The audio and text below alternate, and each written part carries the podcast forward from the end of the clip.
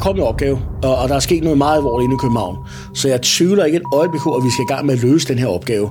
Øh, og så må vi så finde ud af tingene hen ad vejen. Men ryggradsreaktionen for mig det er, der er en opgave, den skal vi løse afsted med os. Og så tager vi tingene hen ad vejen. Øh, fordi det var en meget alvorlig situation. Der var, der var et angreb inde ved Krudtøn. Der var nogle mennesker, der var blevet skudt. Øh, og, og der havde været andre angreb i Europa, der var meget alvorlige. Så, så jeg var ikke i tvivl om, at det her er alvorligt. Vi, skal, det, vi, vi, vi rykker, og så var det jo simpelthen, altså, jeg havde fået besked, det var det, vi skulle. Så, så, så gør vi det.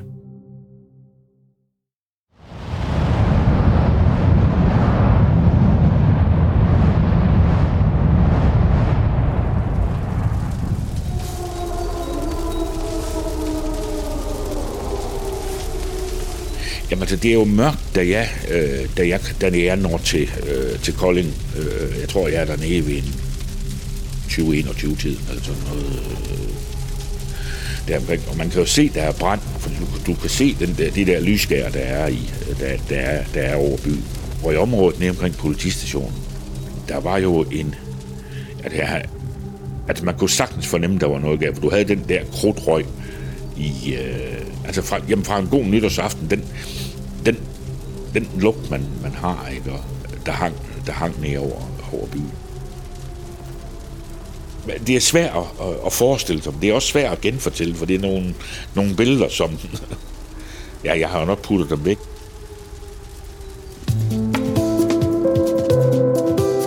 Velkommen til en skarp fritid. En podcast, hvor du vil høre personlige fortællinger om, hvad det vil sige at være frivillig i hjemmeværnet, og hvor vi undersøger, hvilke opgaver soldaterne er med til at løse til støtte for forsvaret og samfundets øvrige beredskab. Mit navn det er Charlotte, jeg er journalist, og jeg vil være din vært.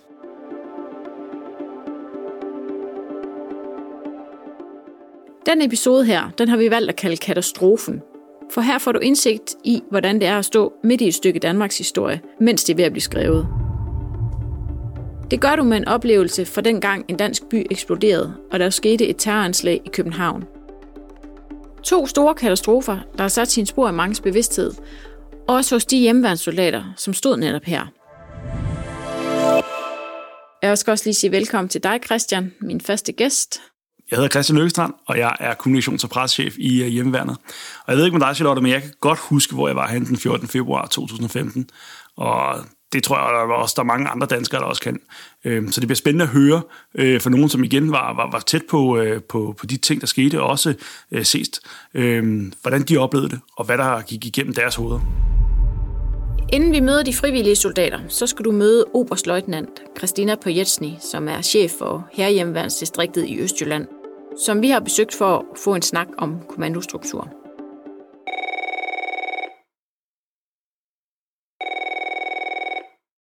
Den vagthavende, der modtager opkaldet fra politiet, jamen så ved han jo godt, hvad det er for nogle ting, som han skal sørge for at tilsikre at videregive til sine fører, sådan så de kan sætte i værk. Så, så det hjælper ikke noget, at han bare ringer ud og siger, I skal stille øh, det sted der, øh, kom hurtigst muligt. Altså, den, den går ikke. Han skal selvfølgelig på samme vis, som, som vi forventer alle vores fører, så skal han jo komme med en, en, en befaling om, hvad er det, der er årsagen til at være herude, hvordan skal opgaven løses, øh, hvor lang tid skal vare den, hvad skal I medbringe osv., osv., sådan så man er klædt på til opgaveløsningen.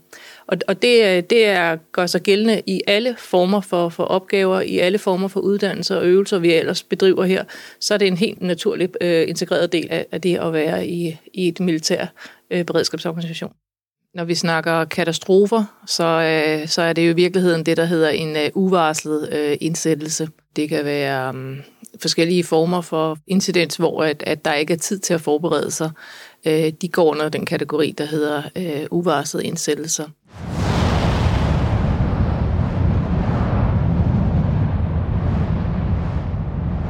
En af de største katastrofer i nyere tid, det skete den 3. november 2004 i Koldingforstaden Seest.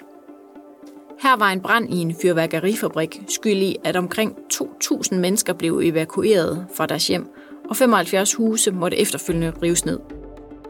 Her skal du møde Hans og høre hans fortælling om, hvordan det var at stå med ansvaret for hjemmeværnets indsats på stedet. Ja, jeg har sådan en, en kronologisk sammenskrivning, som politiet har lavet over hændelsesforløbet dernede, som egentlig beskriver minut for minut, hvad, hvad skete der dernede. 14.02, 3. november, ja. Og når vi så når hjem hen til 17, til 17.45, der sker de tre store øh, eksplosioner dernede om onsdagen.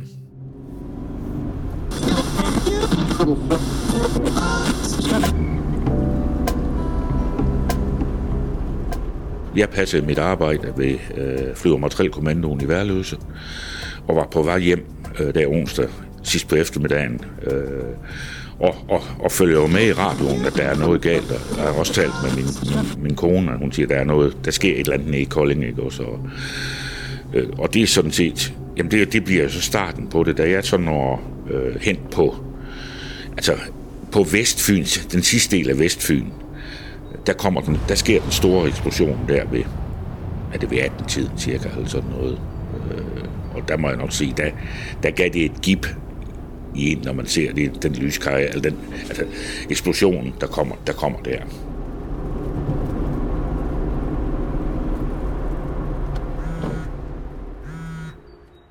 Og jeg kommer så hjem til Horsens, så vi sidder, jeg får tændt fjernsyn og ser, hvad sker der dernede, ikke? Og, og der ringer øh, distriktschefen så kort tid efter øh, til mig og, øh, og siger, hvad, om jeg havde mulighed for at, at være med til at træde til, for det her det så ud til at blive, kunne blive en større opgave.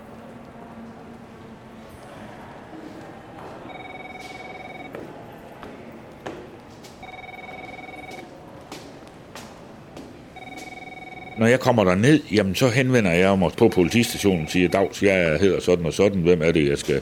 Og så bliver vi stoppet i det øh, rum, de nu har indrettet som, som deres kommandation. Og så har vi jo vores, øh, hvad kan man sige, i det samarbejde, der ligger, jamen så ved man det godt, godt, der er en stol til, til hjemmemanden også, der er en stol til forsvaret, der er en stol til brandvæsen. Og så går man, glider man ind i den, den rytme, der nu, der nu er. Ikke? Og, og det er jo et spørgsmål, det er jo en dialog, ikke også, hvor, hvor jamen, politiet, som jo er leder af indsatsen, det er dem, der har den, den overordnede kommando. De går jo hen og ligesom siger, kan I hjælpe med det, kan I hjælpe med det, kan I det? Eller også, det der, det vil vi ikke have jer til, det skal I holde jer væk fra. Det er jo en dialog. Hvad, hvad er vi? Og der, der er det jo et spørgsmål også at sige, hvad har jeg til rådighed? Hvad kan jeg sige ja til? Jens fortæller her noget om den lokale beredskabsstab, og bare lige så alle er med på det, så har vi fået Christina Pojetsny til at forklare os noget mere om, hvad det, hvad det går ud på, og hvad hjemmeværens rolle er her. Nede i det, der hedder den lokale beredskabsstab, øh, der indgår vi jo også. Vi indgår ikke ad hoc, men ofte så indgår vi lige så snart der er optræk til, til noget, som politiet anser, som kunne være en, en, en situation, som de er nødt til at agere, og hvor de er nødt til at skal have støtte for øvrige øh, resorts i kredsen, så, så vil man indkalde sin øh, lokale beredskabsstab. Og, og, og det, der er det stærke ved det, det er jo netop, at man sidder omkring det samme bord og har den samme indsigt i situationen, og at man er, er, er sektoransvarlig, og det vil sige, at at jeg skal ikke sidde og gøre mig klog på, på, på noget, som øh, godt nok ligger inde i en anden sektor. Jeg skal bare gøre mig klog på det, som jeg står for, nemlig at øh, mine øh, soldater, hvad de kan øh, levere i, i tid og rum. Og på den måde, så kan man sige, det er de fagspecifikke, som øh, har ansvaret for den pågældende, hvis det ligger over i deres øh, sektor. Jamen med det på plads, så skal vi tilbage til Hanses fortælling. Altså det var jo udbrændte bygninger, øh, øh, hvad hedder det, store øh, gitterspær, der var jamen, blæst flere hundrede meter væk fra, fra stedet. Altså gitterspær med sådan en halv øh, store jerndrager, der var fløjet flere hundrede meter væk. I den gade, jeg specielt husker der, der står kun væggene. Alt andet er væk. Og i græsseren, der står måske et, en, Øh, et jernskrog, der engang har været en bil. Ikke? Og så alt er simpelthen øh, bare væk. Der ligger i hvert fald på den ene side af vejen, der ligger en 8-10 hus, de er fuldstændig udbrændt. Hvad med alle de, de folk, hele deres liv er brændt væk? Altså, det er jo ikke, øh, der er jo ingen, der har nået at få noget som helst med derudefra. Så det er jo hele deres liv, der er væk, ikke? Alt hvad de har, der har en affektionsværdi. Det kan jeg bare ikke få mere.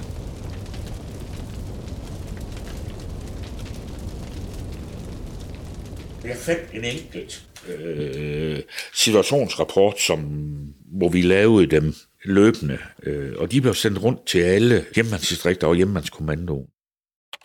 Den starter med, som følge ekspeditionen i Odense er en del af bydelen sest afspærret, og beboerne er evakueret på grund af en fortsat eksplosionsfare. En del huse er svært beskadiget, og der er fare for sammenstyrtning. Det afspærrede område svarer til en, en cirkel med radius på cirka 1,5 km.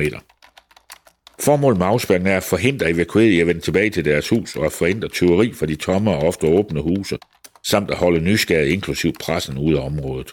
Det er sådan indledningen til den, ikke? og situationen, hvordan er, hvordan er den.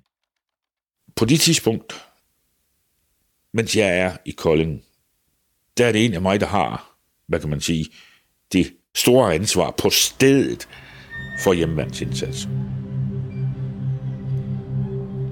Og det første, jeg gør, det er jo at få, jamen, få kaldt øh, for min stab, eller dem fra min stab, jeg skal have med derned, og vores øh, signaltjenester, sådan noget, for det, for, det, for det op at køre. Så begynder vi at kigge på, hvor stort område skal vi have, have rammet ind, og altså bevogtet, eller hvad man sige. Og hvad, og hvad kræver det her mand? Det er rigtig alvorligt. Det er det. Det er det, og det, og, og det er jo den der, at man også får lavet den instruktion til folk, og sige, jamen, det kan godt ske, at folk bor derinde, men I skal holde dem væk. Det er jo en helt anden type opgave, vi lige pludselig stod i, øh, som, som hjemmeværende, ikke også? Altså, at, at man kan sige, på de tidspunkter, der, er vi jo egentlig, kan man sige, frontlinjen ud af til, ved at det er os, der står derude og siger til folk, I kommer altså ikke ind her. Og den, den instruktion og få den lavet til, til folk, det, det tager lidt. Den skal der lige tænkes over. Nu skulle vi lige pludselig i vores opgaveløsning tænke om så. Det er jo ikke noget, vi har øh, på det tidspunkt, at hjemmandet har, øh, har arbejdet med. Altså, vi kommer fra den kolde krig, ikke også, hvor vi skulle ud og, og slås øh, på, på en eller anden måde, ikke også, eller være med på en eller anden måde. Og så her til at tænke på, at nu er det altså, nu skal vi have den der omsorg over for de mennesker, der er gået ud over.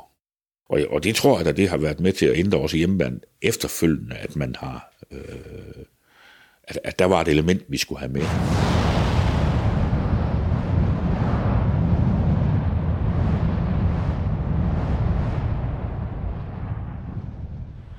Jamen jeg tror, at som hjemmandfolk, så gjorde vi en forskel ved at være med til at sikre, at der ikke kom nogen ind og kom til skade. Men samtidig med, var vi vel også med til at sikre, at de huse, der var evakueret, at folk ikke mistede deres værdier ved, at andre mente, de skulle ind og lave indbrud, når der ikke, alligevel ikke var nogen hjemme i et kæmpe område.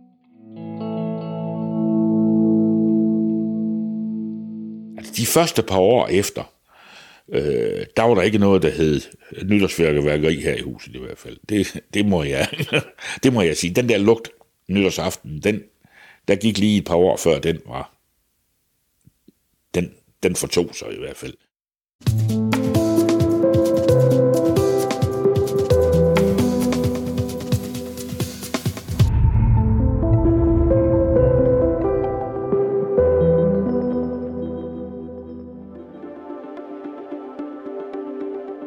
Har vi hørt Hans fortælle om, hvordan det var at stå og lede og fordele opgaven blandt de frivillige.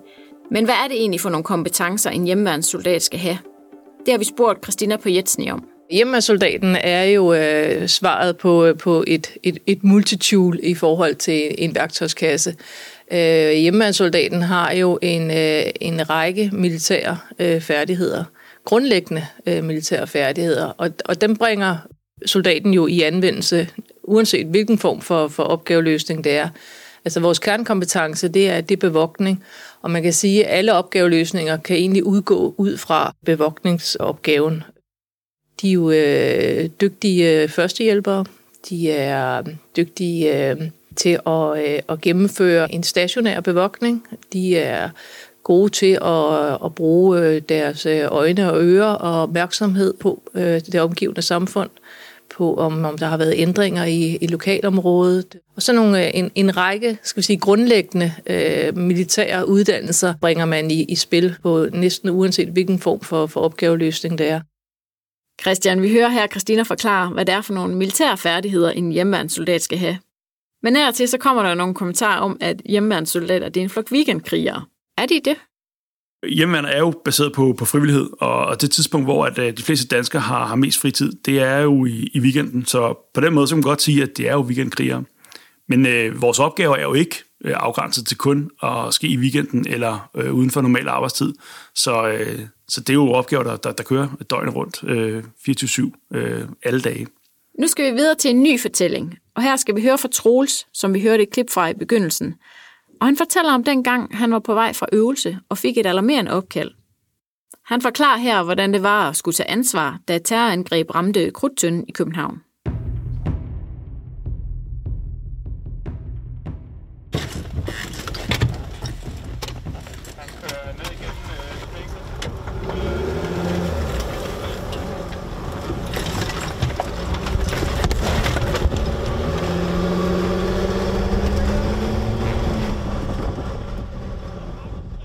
Kompaniet havde en uddannelsesdag oppe i jeres pris, øh, så jeg var kørt til jeres pris for at se mine delinger for rette aktivitet og uddannelse i terrænet. Og det kørte sådan set fint. Så sidst på eftermiddagen øh, var vi sådan set på vej hjem fra jeres pris. Og jeg ligger så og kører øh, i min egen bil, øh, hvor kolonnen med soldaterne kommer om bagved. Vi er ude ved Brøndshøj, da jeg bliver ringet op.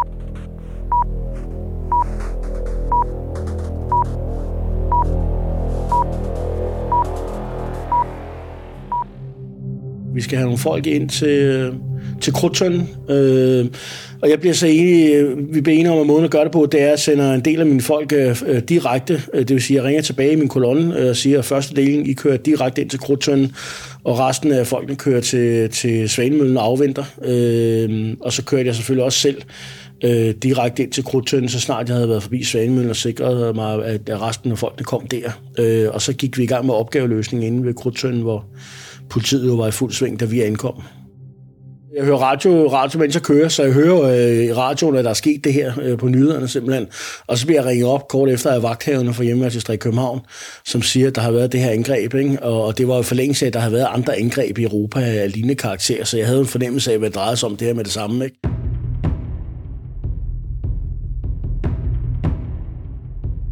Så, så starter automatpiloten, eller ryggraden, han har sagt, ikke? fordi så, så har du fået en opgave, så skal du løse den. Altså, det er jo ikke anderledes, at man, man kan sidde nede i Afghanistan i spiseteltet og spise, og lige pludselig farer der altså en, en, en, en raket hen over spiseteltet, Øh, og så hopper vi ned under bordet, til den er landet og eksploderet, og der ikke kommer flere, og så sætter vi os op og spiser videre. Det, altså, det, det er den form for mental omstillingsparathed og robusthed, man skal have som, som officer og soldat. Øh, den har jeg så fået hen ad vejen øh, ved at sælge dem, Carno, så vurderer om de også mener, jeg har. Men, men, men det, er jo de, det, er jo den, det er den omstillingsparathed, man skal have. Altså situationen kan gå fra, øh, fra solskin til, til stormvejr på 0 sekunder. Og det skal man kunne. Min, min første tanke, det er, det er hvad, hvad, hvad er det næste, der kan ske? Ikke? For jeg tænker jo også, man har jo set med de andre øh, indgreb, der havde været i Europa på det tidspunkt, ikke? Øh, at, at, at, at det var gået voldsomt for sig, og der kunne have været flere angreb, for der har der været flere gange. Ikke? Så jeg tænker også, hvor, hvor står det så til næste sted? Ikke? Hvor kommer han igen senere nogle steder? Det er noget, det jeg kan huske. Det tænker jeg faktisk. Det kan, det kan jeg godt huske. Vi kommer ind på, på området, og så får vi, øh, tager vi kontakt til politiet, der fortæller os, hvad, det er, hvad, det, hvad politiet gerne vil have, vi gør. Og når jeg så har fået at vide det, så, så, så, finder vi, så fordeler vi opgaven. Jeg har nogle delingsfører og gruppefører, det vil sige, så fordeler vi øh, området og de opgaver, der sådan at en deling har et område, en anden deling har det andet område, og en tredje deling har det andet, og øh, hvor mange delinger nu er. Så laver man en eller anden struktur, øh, som så løser opgaven. Ikke? Så man får hurtigt finder, hvad skal vi lave, og så får man sat struktur på den opgave og får sat, øh, får, får sat i værk. Vores rolle det er egentlig at lave den ydre afspæring, som sikrer, at politi og redningsfolk har fred og ro til at arbejde. Så vi står øh, potentielt ret langt væk fra, fra der, hvor der arbejdes. Det kan være flere hundrede meter, hvor vi sørger for, at, øh, at afspæringen bliver overholdt, og at folk ikke kommer ind og forstyrrer det arbejde, politi og redningsfolk laver. Så alle vores folk står i den her ydre afspærring, som er flere hundrede meter i omkreds. Og det betyder rent konkret, at jeg går rundt og snakker med dem alle sammen, og er synlig og bliver set ude i, ude i linje. Så jeg står ikke inde bagved og ringer ud og hører, hvordan det går. Jeg går rent faktisk rundt og bliver set selv derude. Når man melder sig til hjemmeværende, så melder du dig også til at være soldat i det danske forsvar. Du er så i hvert fald i fredstid ansat på nogle lidt andre vilkår end en fastandssoldat, men du er soldat i det danske forsvar. Og det betyder, at de opgaver, det danske forsvar får, dem er du med til at løse. Og de opgaver, en militær organisation, det danske forsvar får, de har jo den karakter, de har, inklusive at der kan være et element af fare. Og det er sådan, det er. Og det ligger i at være soldat. Hjemmeværnet er jo sådan set en organisation, hvor alle, der gerne vil bidrage til forsvaret af Danmark, de kan være med. Og så får man jo en funktion, der passer din alder og din øh, aktivitetsniveau, hvad det gerne er, du vil. Øh, så, så man kan sige, at det er jo ikke alle hjemmeværnsfolk, der deltager i alle typer opgaver. Det er det slet ikke. Altså, de frivillige hjemmeværnssoldater, de har en opgave, der passer til deres alder, interesse og uddannelsesniveau. Øh, men, men, men altså i sidste ende er alle hjemmeværnssoldater jo soldater. Men, men det er klart, som chef i hjemmeværende, der er man jo også, der er man jo også bevidst om, at man har en, en, en forskellig artet gruppe folk, der styrer. Og nogle folk er gode til nogle ting, og nogle er gode til andre ting. Og så prøver man jo at passe sine folk ind på opgaver i forhold til, hvad der passer dem, øh, om man så må sige. Ikke? Som Troels forklarer her, så bliver soldater i hjemmeværnet tildelt opgaver baseret på deres kompetencer, hvilket sikrer en, ja, en effektiv og en specialiseret støtte. Men hvad var det for en forskel hjemmeværende soldater gjorde den dag, da terrorangrebet ramte Danmark? Vi har spurgt Troels om, hvad det var, set fra hans perspektiv. Jamen altså, vi frigjorde en masse politifolk for at stå, og vi stod ved 40-50 hjemmeværnsfolk derinde. Så hvis de 40-50 øh, hjemmeværnsfolk skulle være stadig af politibetjent, så havde de manglet et andet sted i byen. Så det var den forskel, vi gjorde. Ja, det ender også med, at hjemmeværende bliver trukket ud senere på aftenen. Ikke? Øh, Øh, øh, navnlig efter at han har slået til ind mod synagogen. Ikke? Men, men det er klart, at i situationen, der, der er det balanceret op til hensynet til vores folk, med, med hensynet til, og, til, til den opgave, vi er sat til at løse, og det har jeg reflekteret meget over efterfølgende også. Det er der, der ingen tvivl om. Vi var enormt heldige. Han kunne være kommet ind ved os, lige så vel som han kom ind ved synagogen. Øh, og det har da også betydet, at det efterfølgende har været mere tænksom omkring opgaver, jeg får. Nu kan man sige, nu er det en del af normalbilledet, at sådan noget kan ske i en helt anden grad, end det var for nogle år siden. Ikke? Så der er en helt anden mental parathed omkring det her. Ikke? Øh, og der er også en større forståelse i den danske befolkning af, at man kan se bevæbnet militær herunder hjemmeværende gaderne øh, og, og bevæbnet politi. Ikke? Så, så, så, så der er en helt anden mentalitet omkring det her nu, end der var dengang. Det, det, det, det er blevet anderledes. Og det, og det tror jeg så også, at altså, for man siger, det, det rent øh, øh, faglige eller tekniske i opgaveløsningen, det, det ligger inden for rammerne af en normal soldatermæssig uddannelse, så det er der sådan set ikke noget halvøj i, vel? Men, men, men, men det er klart, den mentale parathed, ikke? at det her kan ske, ikke? den var der måske ikke helt dengang, men den er der nu. Ja, forandring, det oplevede hjemmeværnet også, da Rusland invaderede Ukraine. Og den her mentale parathed om, at Rusland udgør en trussel, det er altså også noget, som fylder og kan mærkes i hjemmeværnet. Som menneske øh, føler man jo et behov for at gøre en forskel, gøre noget, og det så vi, det så vi både under corona, at, at folk vil jo gerne støtte op omkring nogle ting. De vil gerne være med til at gøre en forskel, når det er, de kan se, at, at samfundet er, er i krise. Øh, og det oplevede vi også ved invasionen. Lige pludselig så, så var vi jo ikke bare øh, øh, weekendkriger, men nu var vi jo rent faktisk en vigtig del af det samlede beredskab i, i Danmark. Det har jo gjort sidenhen, at nu er vi jo blevet mere øh, relevante i form af at støtte op omkring det øvrige del af forsvaret, for eksempel med værtsnationsstøtteopgaven, frem for øh, altså, øh, og så nedtone de, de mere events baserede øh, opgaveløsninger, og koncerter og alt sådan noget andet. Altså det, det, det, det er ligesom skubbet lidt ud til siden. Nu, nu er det mere i form af, at, at vi, skal, vi skal støtte op omkring forsvaret, øh, og der bruger vi jo så vores, vores militære kompetencer. Er du blevet nysgerrig, og vil du vide mere? Jamen, så finder du mere information på websitet vistillerop.dk. Og så synes jeg da også, du skal lytte med på de andre episoder i den her podcast-serie.